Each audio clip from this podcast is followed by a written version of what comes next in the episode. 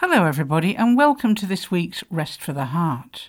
If you remember, I told you it was linked to peace, and it is. It's about living in God's peace, which we talked about in Hope for the Heart.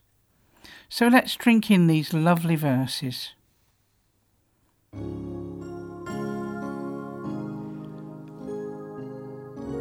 Are not two sparrows sold for a penny?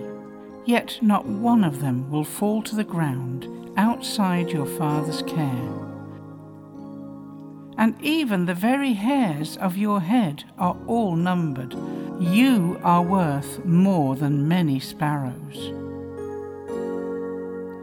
Therefore, I tell you, do not worry about your life, what you will eat or drink, or about your body, what you will wear.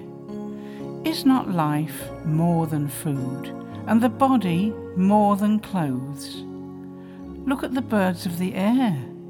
They do not sow or reap or store away in barns, and yet your heavenly Father feeds them. Are you not much more valuable than they? Can any one of you, by worrying, add a single hour to your life?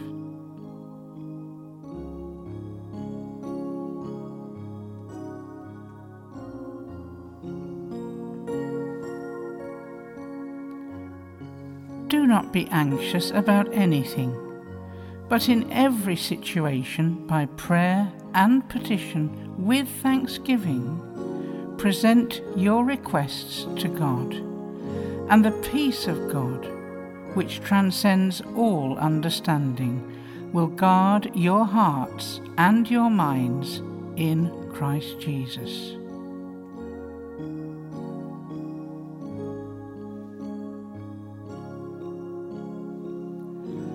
Come to me, all you who are weary and burdened, and I will give you rest.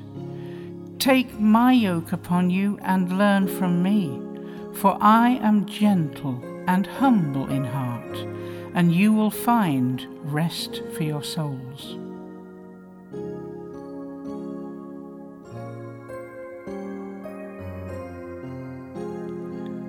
I have told you these things so that in me you may have peace.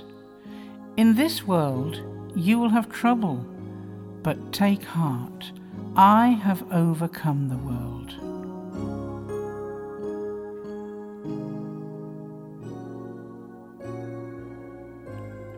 Peace I leave with you, my peace I give you. I do not give to you as the world gives. Do not let your heart be troubled, and do not be afraid.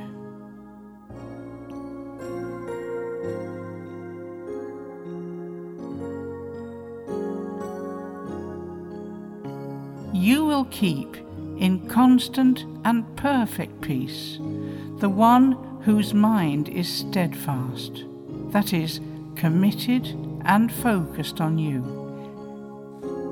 Because he trusts and takes refuge in you with hope and confident expectation.